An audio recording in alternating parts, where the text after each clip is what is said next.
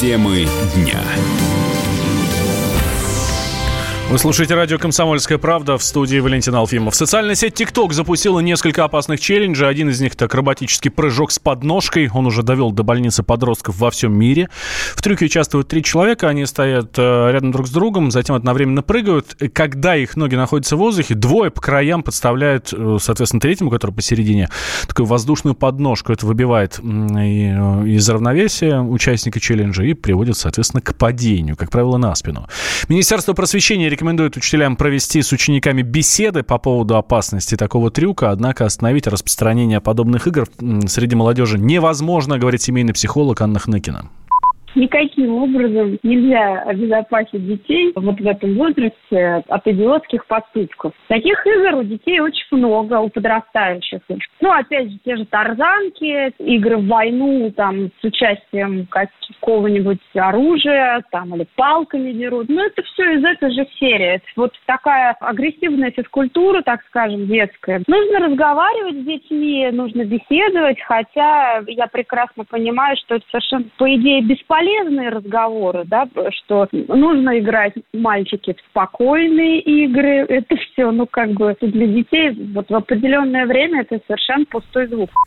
Сейчас поступают сообщения о подростках, получивших тяжелые травмы головы, шеи, спины во время выполнения прыжка. Врачи предупреждают, что падение может привести к тяжелейшей инвалидности и совершенно необратимым последствиям.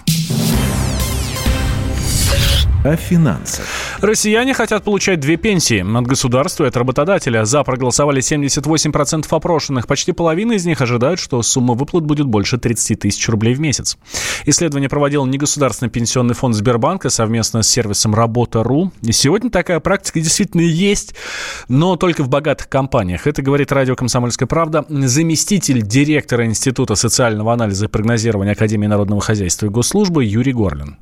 Получают в основном работники крупных компаний. Прежде всего, это, ну, типа «Газпром», «Норильский Никель», «Лукойл». И то не обязательно все, а может быть, ну, как бы те, кто как-то там, скажем, условно, кого руководство считает лучшими, кто подходит под соответствующие программы. Это, может быть, есть какая-то программа, которая говорит, соответствует каким-то критериям, сколько-то лет стажа, какие-то заслуги, корпоративные награды и так далее. То есть это не то, что прямо вот каждый раз индивидуально решается. Наверное, такое тоже есть, но для этого нужны ресурсы, а позволить себе это могут только, ну, понимаете, вот такие компании, прежде всего связанные с производством углеводородов. Но большинство российских компаний не имеет просто для этого возможности, и, собственно, и такое, ну, как бы нет такой культуры. Накануне в получении двойной пенсии призналась народная артистка Советского Союза Эдита Пьеха. Она рассказала, что имеет артистическую и шахтерскую пенсии. Титул «Почетный шахтер» она получила от губернатора Кемеровской области. Размер выплат составляет около сорок пять тысяч рублей. О медицине. Медики назвали основные причины врачебных ошибок. По данным опроса приложения «Справочник врача», это кадровый дефицит и перегрузки на работе. Так ответили семьдесят девять процентов респондентов. Также среди главных проблем специалисты отметили отсутствие необходимого оборудования для полноценного исследования, нетипичное течение заболеваний и нехватку квалификации. Врач скорой медицинской помощи Михаил Каневский считает, что основная причина ошибок – низкие зарплаты. И также он добавил, что к плачевным последствиям зачастую приводит халатное отношение пациентов к своему здоровью. Происходят ошибки не потому, что врачи глупые, тупые, либо, как сейчас любят говорить, купили дипломы. Врачам вследствие все-таки низких зарплат, а не высоких, как обычно нам говорят медицинские чиновники, врачам приходится работать на двух, на трех работах. Естественно, сознание притупляется, внимание притупляется, и врач может допустить, сам не желая того, какую-то ошибку. Тем более, что во многих областях страны не хватает того или иного оборудования, не хватает того или иного реактива, чтобы сделать необходимые анализы. Не хватает того или иного специалиста, допустим, того же самого онколога. Почему, в общем-то, периодически и пропускают онкологические заболевания. Мое предложение было давно, что когда начинается какая-то свистовляска вокруг какой-то предполагаемой врачебной ошибки, надо снимать понятие «медицинская тайна», чтобы врач мог рассказать, что реально было с больным, какое было назначено лечение, как больной относился к этому лечению. Потому что приезжаешь на вызов, вы принимали таблетки? Нет, не принимали. А значит, они дорогие. То есть женщина после аортокоронарного шунтирования, дорогой операции, она не пьет таблетки. Как сообщает эр бэ ка, больше половины опрошенных медиков уверена, что эм, определение врачебной ошибки не стоит закреплять на законодательном уровне. В две тысячи семнадцатом году Следственный комитет предлагал внести изменения в Уголовный кодекс, и они бы как раз предусматривали ответственность за врачебную ошибку. В две тысячи восемнадцатом году председатель СКР Бастрыкин даже подписал приказ о создании в структуре ведомства таких отделов по расследованию как раз неблагоприятных последствий медицинских вмешательств. Но проведенное в конце прошлого года исследование вэ цэ и о эма показало, что сорок один процент россиян не доверяют врачам или перепроверяют их назначение. И Владимир Путин поздравил Юрия Антонова с юбилеем. Президент отметил вдохновенный труд и отдачу композитора. Сегодня музыканту исполняется семьдесят пять лет. Накануне праздника «Комсомольская правда» пообщалась с Юрием Антоновым. И он рассказал, как ему удается поддерживать хорошую форму. Физиология такая, в общем. Видимо, гены там от родителей. Ну, собственно говоря, спортом я не занимаюсь. Делаю какие-то упражнения так иногда. Там есть у меня там всякие беговые дорожки. Ну, не часто. У меня воздух здесь хороший. У меня окошки даже зимой открываются. Выйти прогуляться там на природу – это большое удовольствие. Это тоже способствует как бы возможностям организма принимать чистый воздух, тишину. Композитор отметил, что продолжает писать музыку. Творчеством Юрий Антонов занимается для души. Ну, свободное какое-то время я что-то там какие-то мелодики еще там набираю, uh-huh. коплю понемножечку. Но я не буду говорить о том, что вот, о, мои дорогие друзья, я скоро выпущу. Я пару раз сказал это. После uh-huh. этого меня начали теребить. А где? А что? Uh-huh. Ты пишешь песен, столько лет прошло. Слушай, я написал столько песен, что дай бог, чтобы половина композиторов в Российской Федерации написала столько шлягеров. Это необсуждаемая тема. Хочу пишу, хочу не пишу. Я ни перед кем не должен Должен отчитываться. Но Антонов также признался, что не гонится за богатством и отмечает, что все необходимое для жизни у него есть.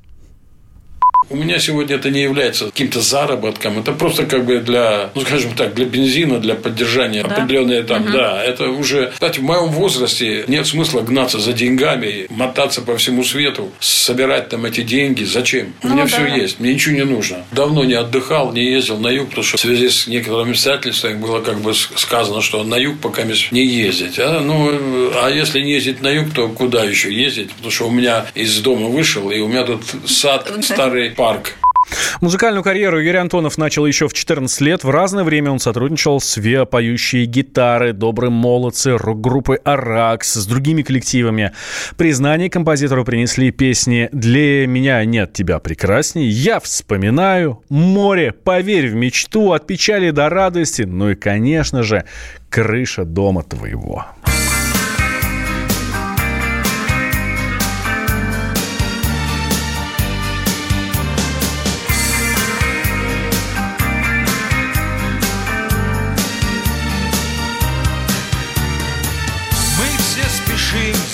Чудесами, но нет чудесней ничего, чем та земля под небесами, где крыша дома твоего, где крыша дома твоего. И если вдруг тебе взгрустнется, то грусть не значит ничего, когда ты знаешь, что под солнцем есть крыша дома твоего, есть крыша дома твоего.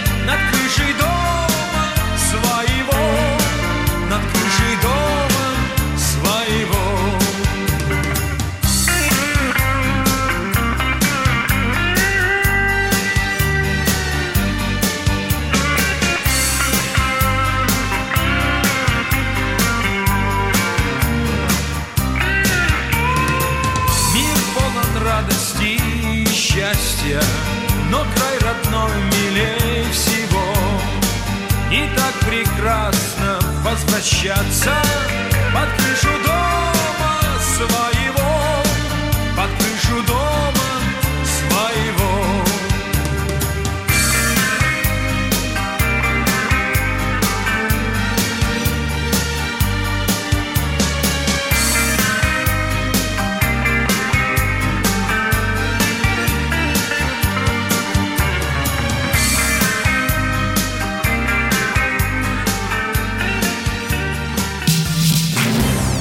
Темы дня. Самые осведомленные эксперты, самые глубокие инсайды, самые точные прогнозы. Точные прогнозы. Знаем все лучше всех. Ведущие: неудержимый Мардан и прекрасная Надана Фридрихсон. Первая радиогостинная «Вечерний диван» на радио «Комсомольская правда». Два часа горячего эфира ежедневно по будням в шесть вечера по Москве.